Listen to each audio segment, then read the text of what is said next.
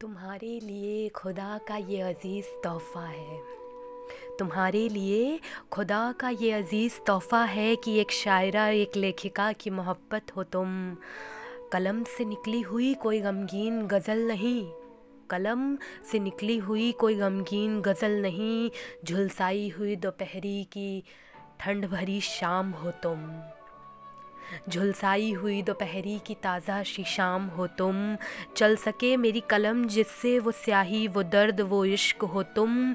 मेरी डायरी के पन्नों से महफिल तक कभी न पहुँचने वाली नज़म हो तुम। उसमें छिपा हुआ एक गहरा राज हो तुम। तुम्हारा नाम लिए बिना जहाँ ज़िक्र सिर्फ़ तुम्हारा हो, उस गली से गुज़रती हुई जैसे फागुन की बयार हो तुम। करीने से सजा कर रखा हुआ, गुलाब सा गुलाब हो तुम, मेरी तरन्नुम पर मौसीकी का साज हो तुम। मेरे मरने के बाद शायद मैं मर जाऊँ।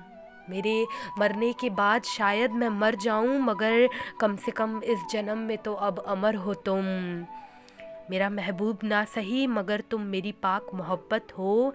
मेरी कविताओं के कुछ छलकते हुए से अल्फाज हो तुम।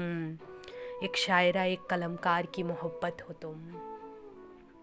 तुम्हारे लिए खुदा का ये अज़ीज़ तोहफ़ा है कि एक शायरा एक लेखिका एक कलमकार की मोहब्बत हो तुम।